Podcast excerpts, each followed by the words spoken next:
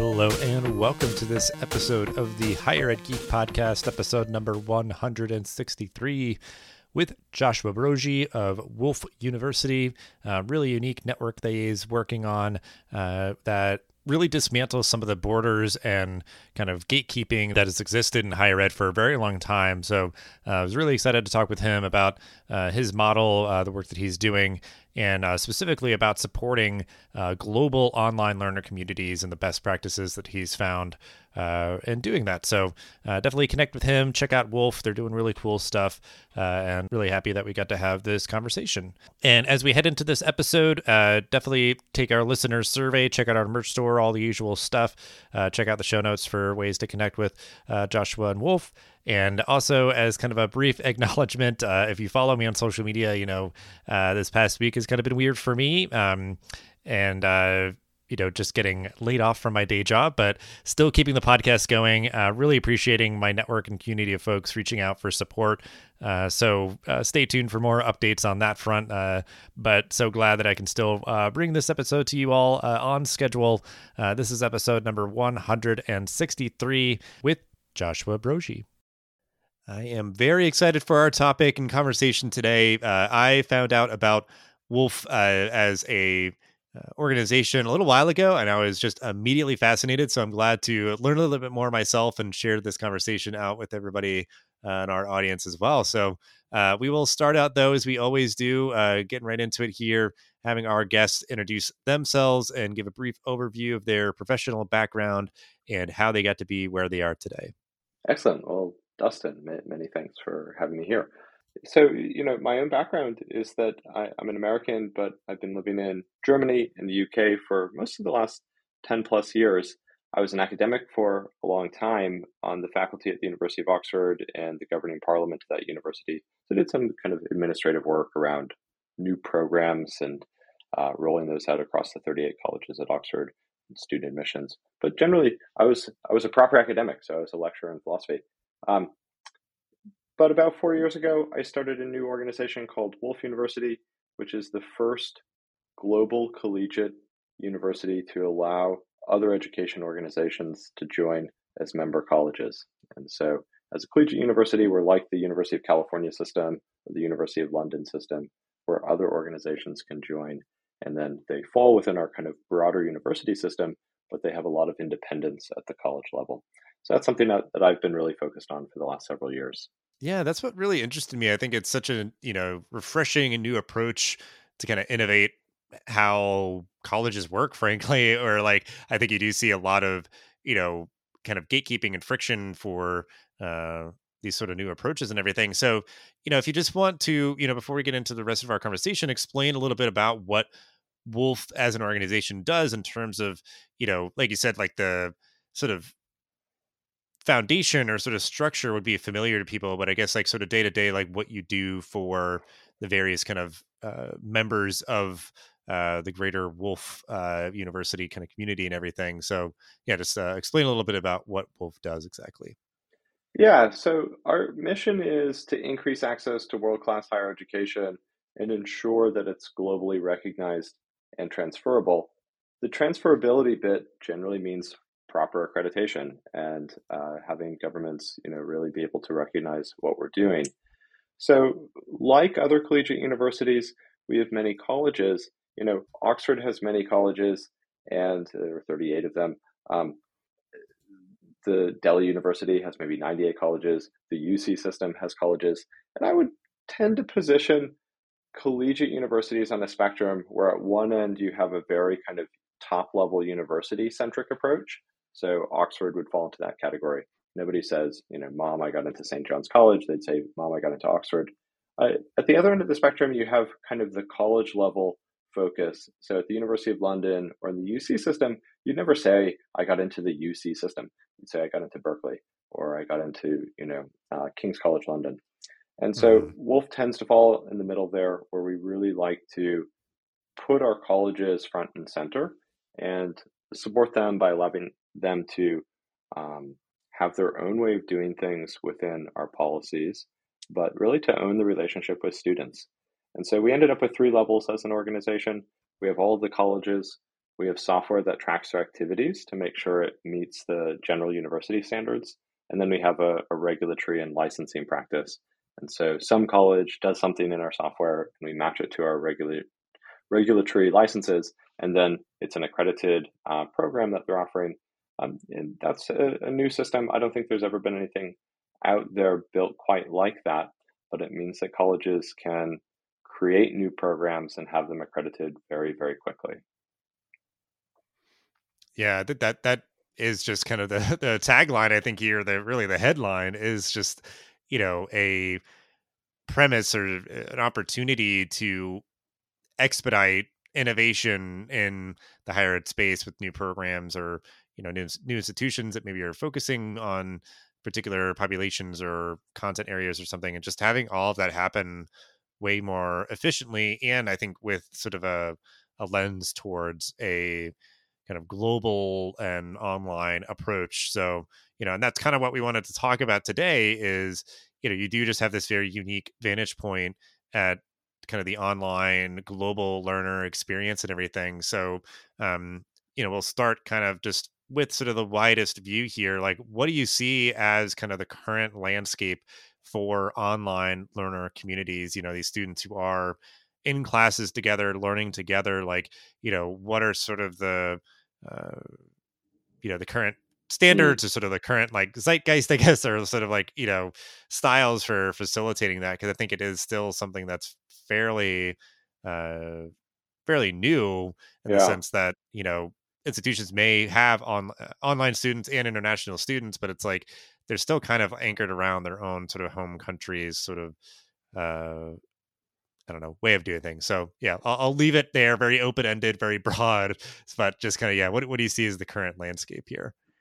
Yeah, there's so many um, directions we could take this, but the first thing to note, I think, is that before COVID, the question in my mind would have been what percentage of brick and mortar university life is online, and we put some number on that, but the number is a lot higher after COVID. So if I'm enrolled at a physical campus, I, I might still submit all my homework online. I might do most of my studying in a library, but I'm not actually pulling physical books off the shelves. I'm reading PDFs or, or something like that. And then, you know, the teacher maybe distributes some reading uh, by email and different things get submitted through maybe an LMS and, and so on there's still like quite a bit of activity on a physical campus, which is itself online. It's not like aggregated into a single service, but they're just all these different touch points that are managed on the internet. Um, when COVID hit, everything had to move online uh, for most universities. So the kind of 27 or maybe 34,000 universities that are in the world, um, it all just you know generally moved 100% online. Many universities were not prepared for that transition, so it was a little bit chaotic And then you might discover that you had a, a really good physical library but not a very good digital library or you had really good techniques as a teacher for engaging students in a classroom but you had to discover new techniques for engaging them over zoom or another video conferencing platform so that was a big transition and then as we come out of covid what does it look like um, for universities that have increased the percentage of their general online activities. So they've seen that there's a requirement to be more resilient in the online space um, for handling their kind of everyday functions. But also, um, as we move to towards a world with more remote work, I think that the use of, of blended learning has increased a lot. So, uh, like my first kind of point of call would be to say even looking at traditional universities, what percentage of the activities is online? If it was maybe like, I don't know, gut check 30% to 50% pre pandemic, mm-hmm. my guess would be it's over 50% post pandemic. Um, you know, you have that physical classroom experience, but then kind of everything else happens online, uh, which, which is quite a lot. So uh, on the Woolf side, you know, we do get a, an insight into many different colleges and different countries and what they're doing. Um, and there's a lot of diversity there, but we are really focused on which parts of their activities can be captured online. And if that one experience where they're in a classroom happens on Zoom or happens in a physical meeting, we're less concerned about that. It's all the peripheral stuff that we tend to be really focused on at Woolf. Gotcha.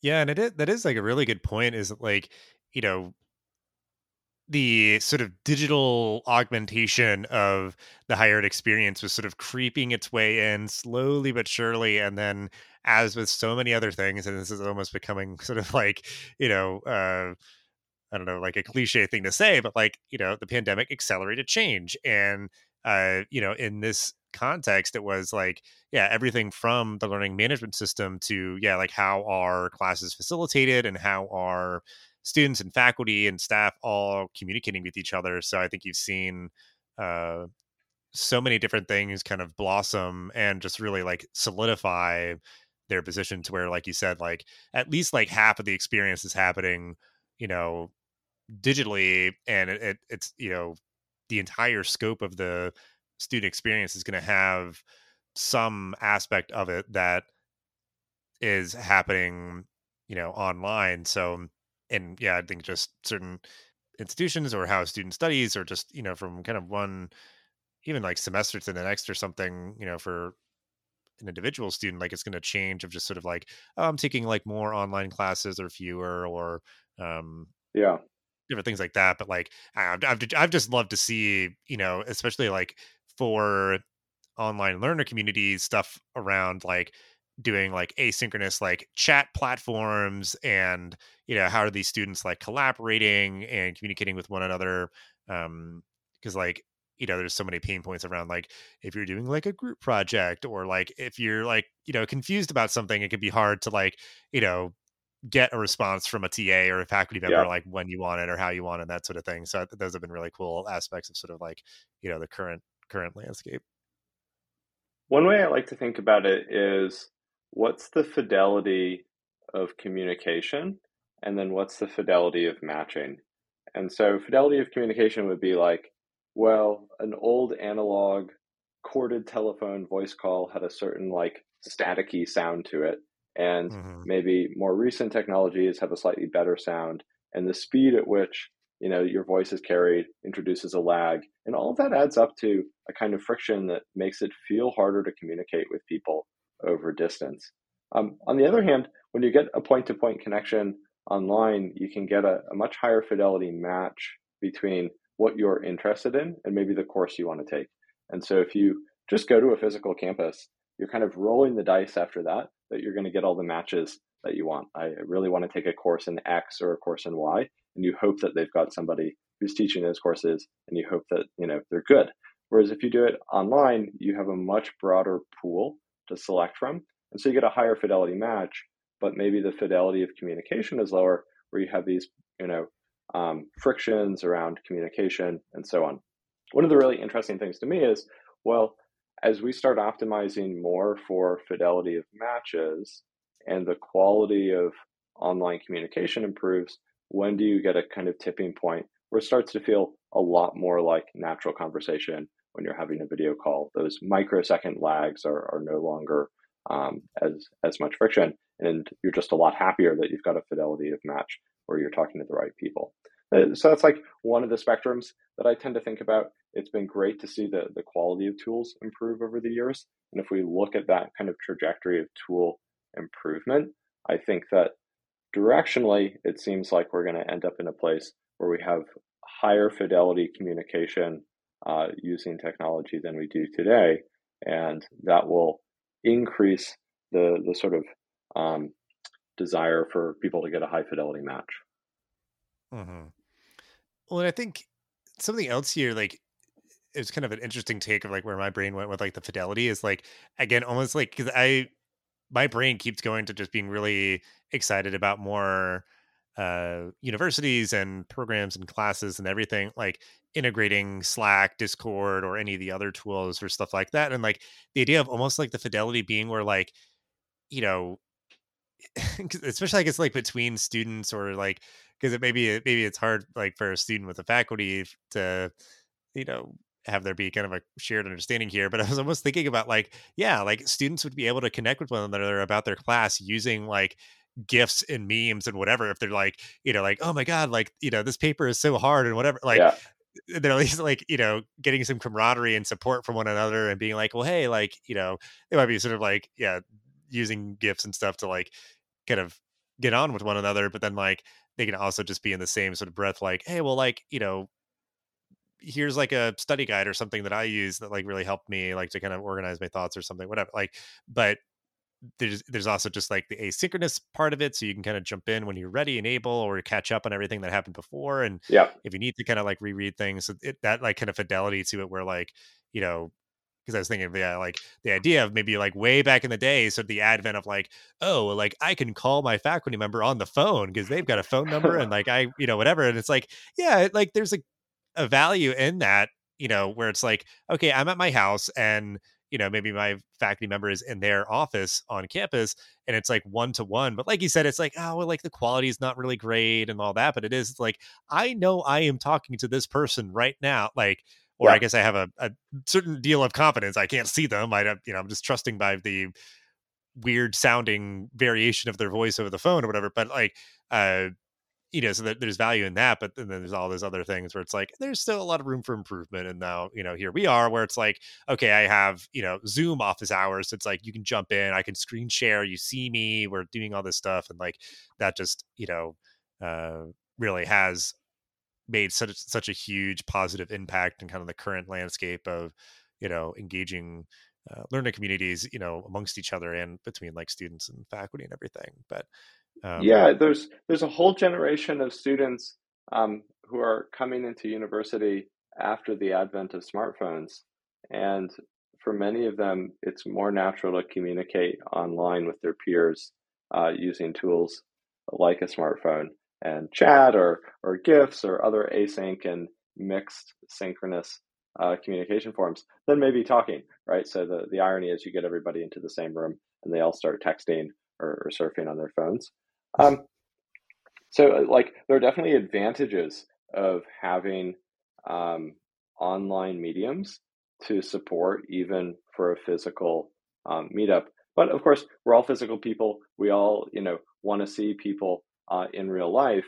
And one of the interesting phenomena that we've seen is kind of cloud-based communities that end up having physical presences. So we've got a couple mm-hmm. colleges at Woolf which are are kind of internet native and all the learning happens online, but they're starting to establish physical presences where a student can actually go stay in a residence hall. When they take their classes, they all have to get online, um, but then they can have meals together and they can socialize with each other and so on. So I think that's a really interesting direction where all the kind of learning, which is deeply cognitive, is happening, you know, on the internet, which which is very information heavy, and then a lot of the socializing is broken out and separated from that and handled in residence halls and so on, which are independent of exactly who they might be connecting with. And so, in that kind of scenario, what are you doing? You're optimizing for the highest fidelity connection with the best courses, and then you're optimizing for the highest fidelity communication with your peers. Yeah, I do. I do like that idea because I, do think you're getting a bit of the the best of both worlds there, um, for sure with that kind of model.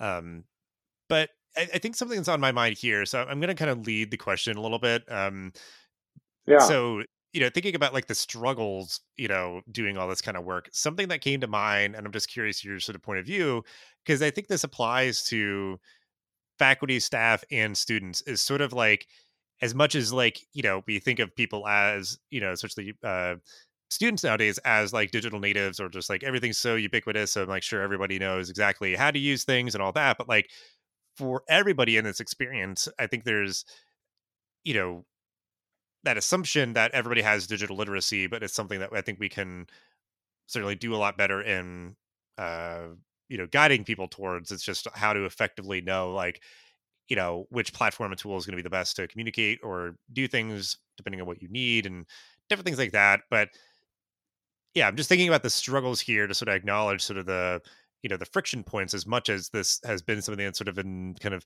seeping its way into the university experience and accelerated so much over the past two years but where do you see those struggles and i think my mind is going towards one of them being like digital literacy for faculty staff and students but um you know if you want to tackle that one or anything yeah. else i'm just curious what's on your mind there for sort of the the, the struggles yeah I, I think you know because there tends to be an age gap we've usually seen the bigger struggle on the faculty side.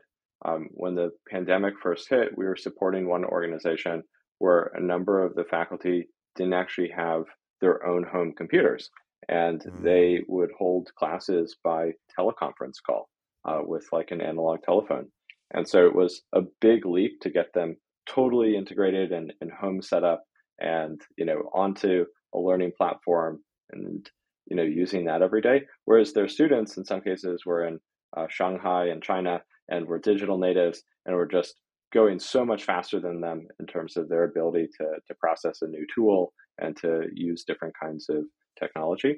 Um, so we have seen, you know, the staff struggle more than the students. That, that's sort of like the general picture. But you can't just assume that because people are coming from a lot of different backgrounds. And so it is important um, in the same way that you would check literacy going into an institution to have a kind of leveling up program. You know, many many institutions have like a writing center if people haven't got the kind of um, high school or school level education in a certain area. You probably need some equivalent to that in technology just to make sure that everybody who comes in knows how to use all the tools. And you get students from a, a, different background and maybe they haven't had as much exposure. And so you do need to be able to support for that. Um, but the sort of broad assumption, you know, cutting across a huge range of backgrounds uh, that we've seen, uh, you know, proven over and over is that the students are are really competent uh, with online tools. They're not fussed by big changes in technology. They've got you know 30 tabs open and they're switching between platforms um, really fluidly, and they don't seem to experience a lot of friction um, in those changes. Whereas we tended to anticipate on our side that it was going to be really hard to move between platforms. So we had to like really reduce the friction there and you know design the experience in a really uh, optimal way. And in general, we've seen that that's just less true than we anticipated. That students are, are pretty comfortable jumping between um, different kinds of web applications. Yeah, and I think yeah, it's the idea where like they would need the least support for sure. Like I think, you know, you can do sort of an online orientation, just at least like acknowledge like, okay, so here are the tools you're going to be using. And like, you know, if you need more support, like here's some like user guides or whatever.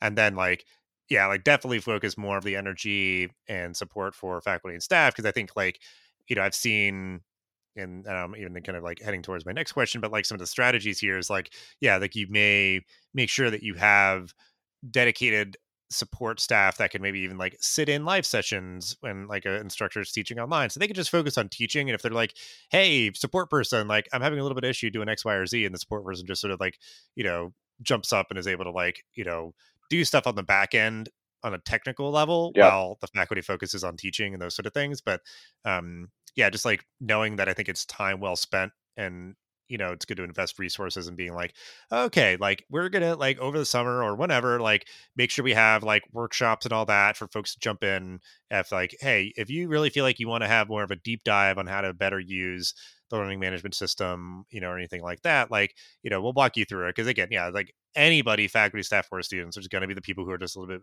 you know more inclined towards kind of uh, climbing up the learning curve uh, than others. So it's like, well, let's just make space and you know it can't it can even be you know okay we've got these champions who are like rock stars at using this particular tool let's tap them on the shoulder to be like hey would you like to teach your colleagues about how to you know better use this platform and stuff just so that you know everyone's more comfortable? But i just yeah i mean there's there's that piece of it like digital literacy um you know just comfort with tools and everything. Certainly like uh for students i think like another aspect of it is sometimes how you speak online because like the idea of like you know so much of it happening just sort of like over chat and text and stuff like that where it's just like just be a little bit mindful of like how you say something because you know somebody's reading that with whatever sort of mindset yeah. they're coming at it with so just like you know simple things like that and it's just like you know just not taking it for granted and knowing where to sort of put the right kind and the right amount of emphasis to help people be more digitally literate is definitely yeah. I think uh, good good to try to overcome some of those struggles but um it seems like one of one of the issues is what is the institutional appetite for investing in online infrastructure? So mm-hmm, mm-hmm. you had a huge investment into libraries and you had huge amount of you know training and thoughtful practices that were built around libraries you know to get faculty trained to have incoming students, you know, walking on tours through the library. Um, at a certain point in time to introduce the card catalog system and how to find a book uh, and things like that. And most of that stuff is really being replaced by newer online tools. And there hasn't always been the same level of investment and thoughtfulness around how to make uh, these tools have the same level of importance as those older physical tools. And they do have the same level of importance. At least in my experience, anecdotally, I would say if I assign students in my um, teaching at Oxford uh, some set of books in the library, and then I also attached PDFs of a set of articles, they always just read the PDFs. And if I provided, you know, an online link to like the online version of a book, those ones would show up in the footnotes, and the ones that didn't have an online version didn't get read. And you know, really, we've got to take seriously the fact that people are going to use the online resources, and we need to have investment and training around those, which is commensurate with their practical importance. So, like on the infrastructure side, I'd say you know we've got a long history in universities of investing a lot, and we've got to treat the kind of digital infrastructure in a similar way. Uh, on the kind of online communication side, yeah, there are probably techniques that need to be honed for how to understand the different registers of communication that happen online. What's an informal chat with your friends versus what's a chat with your professor? How might those look different from each other?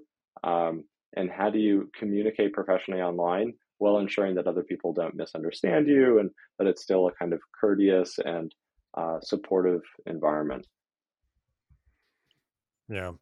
Um, the last point here um, that I'm, I'm kind of thinking about as struggles too is what you're kind of acknowledging is like the access that students have and like it's just something to be mindful of because I think it's still kind of funny to me that like I think sometimes the the point of view of being like really mobile optimized and mobile friendly because like it just made me think when thinking about students across the world and everything like there's just sometimes like culturally where like just depending on on how old you are or where you come from where there's just like they just lean so heavily on using their phone for everything or other kind of devices and, and then when they're coming to college like that's how they're planning to you know engage in their studies it's like yeah i mean like i'll do a lot of it on my phone right? It's like well uh maybe hopefully like you know in terms of like how the institution set up to you know have students like access the you know various like tools and platforms and stuff like that. So um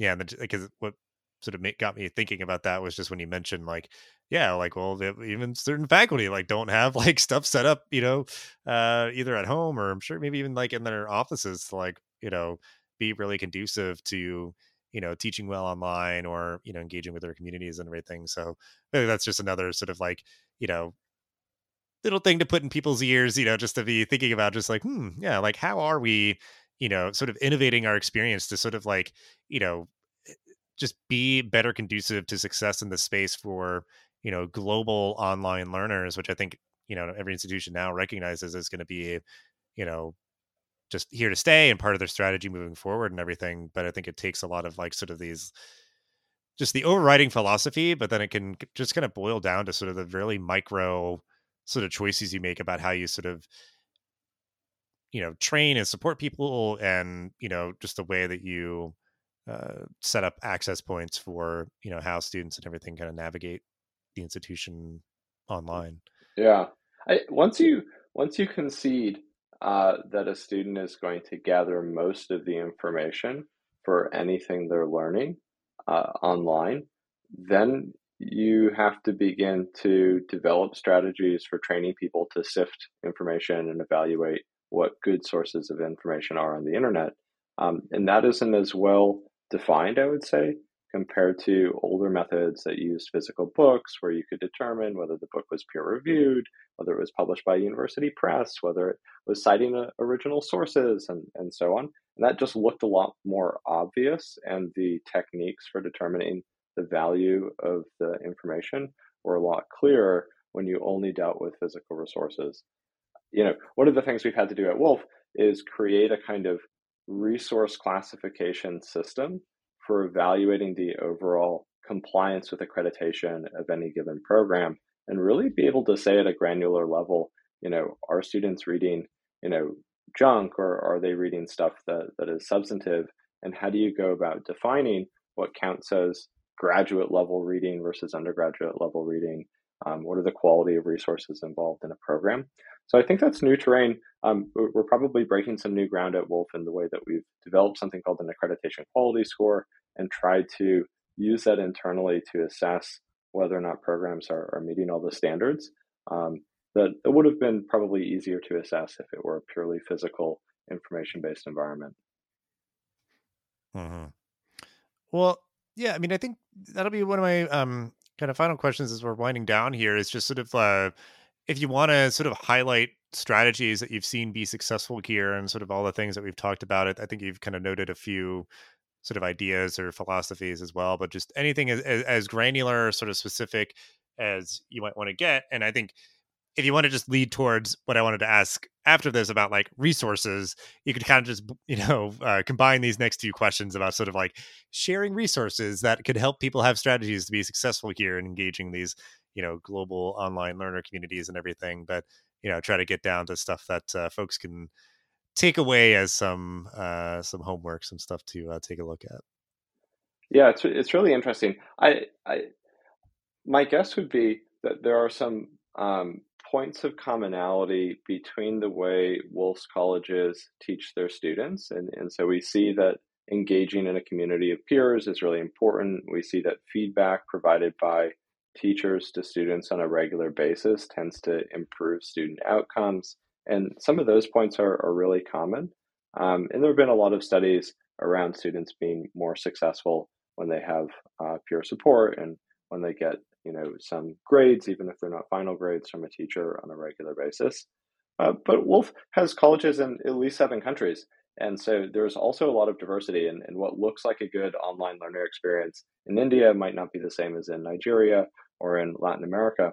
And so it's exciting to see the ways different communities have evolved uh, their own methods of engaging their learners to produce successful outcomes. There's not like a one size all solution that we've seen.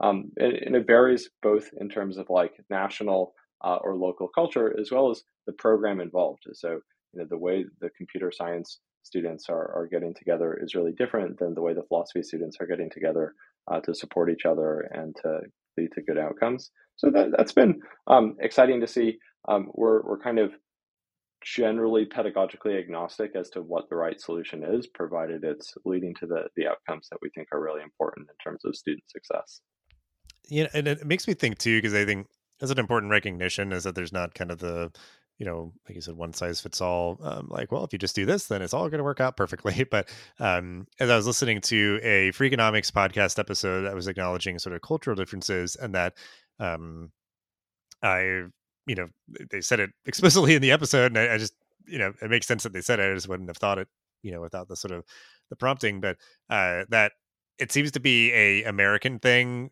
to want just sort of the like black and white. So it's like, all right, just tell me what to do. Like, how do I do it? Like, what's the, you know, what's the strategy? How do I, you know, whatever. And it's mm. just like everything's a little bit more complicated and complex than that, you know? Like, so it, it just takes just that little bit more uh, kind of thoughtful approach to kind of, you know, examine things and sort of take what you, what feels as though it's going to be that sort of better fit and more sort of uniquely contoured to, yeah, like your institution, how you, uh, you know instruct your students and just sort of yeah your kind of cultural uh, sort of climate and everything but um yeah i mean that that's almost just like the the the, the big strategy or sort of the advice is to just kind of uh not just think like okay if i just like do this then you know yeah. everything's gonna work out perfectly. Yeah we you know i would say that we were more opinionated pedagogically as an organization when we started and we tended to promote certain learning styles and we increasingly discovered that there were other just as successful learning styles, and that what really mattered was are students achieving the learning outcomes that have been set out in this program? Are they able to, you know, perform the tasks or understand things? Do they have competence in the area? And there might be a lot of different routes to getting there. So I, I've gotten less opinionated about what counts as good pedagogy and gotten more focused on, on the kind of learning outcomes over time and whether or not students are really competent at the end that makes a lot of sense. Um, and I think yeah, like you, you know, you and your team always being the resource to share. I'm sure, like you said, like you just have you know so much that you can sort of pull from, or hopefully just like get folks thinking with if uh, you know they, they connect with you all. But yeah, we'll we'll end on our usual ender ending question here. Um, if you just want to share a final thought or call to action on this topic uh, to end the episode, but uh, yes, the the floor is yours. Well, um, you can certainly learn more about Woolf at woolf.university. It's W O O L F. And our mission is to increase access to world class higher education. If you're looking for a book that's more tactical around you know, the principles of online learning, I'd recommend Stephen Kosslyn's Active Learning Online Five Principles That Make um, Online Learning um, Successful. And, and, you know, that's a, a sort of great resource if you're really interested in you know how many minutes should pass before you have a, a trigger for a student to, to learn something and, and remember something and things like that. Perfect. Well, it's a beautiful thing to have kind of uh, call to action towards uh, a great resource like that and to, yeah, just to connect with you all to keep the conversation going. So we have, have all the, the ways to do that and the things that we've talked about in the show notes uh, as usual. But uh, thank you so much, Joshua, for for hanging out and sharing all that you did, and for the for the great work that you and your team are doing there at Woolf. And because I've just been really fascinated by it, so I'm just uh, very grateful for the opportunity to kind of just hear more from you and kind of what you're thinking about, and uh, yeah, just sharing this all out uh, with our community here. So um, yeah, just thank you for the time. Well, thanks, Dustin, for having me. Really appreciate it. Thanks for listening to this episode of the podcast. Make sure to rate, review, and subscribe so you never miss an episode. Thanks again for listening, and we'll see you in the next episode of the Higher Ed Geek podcast.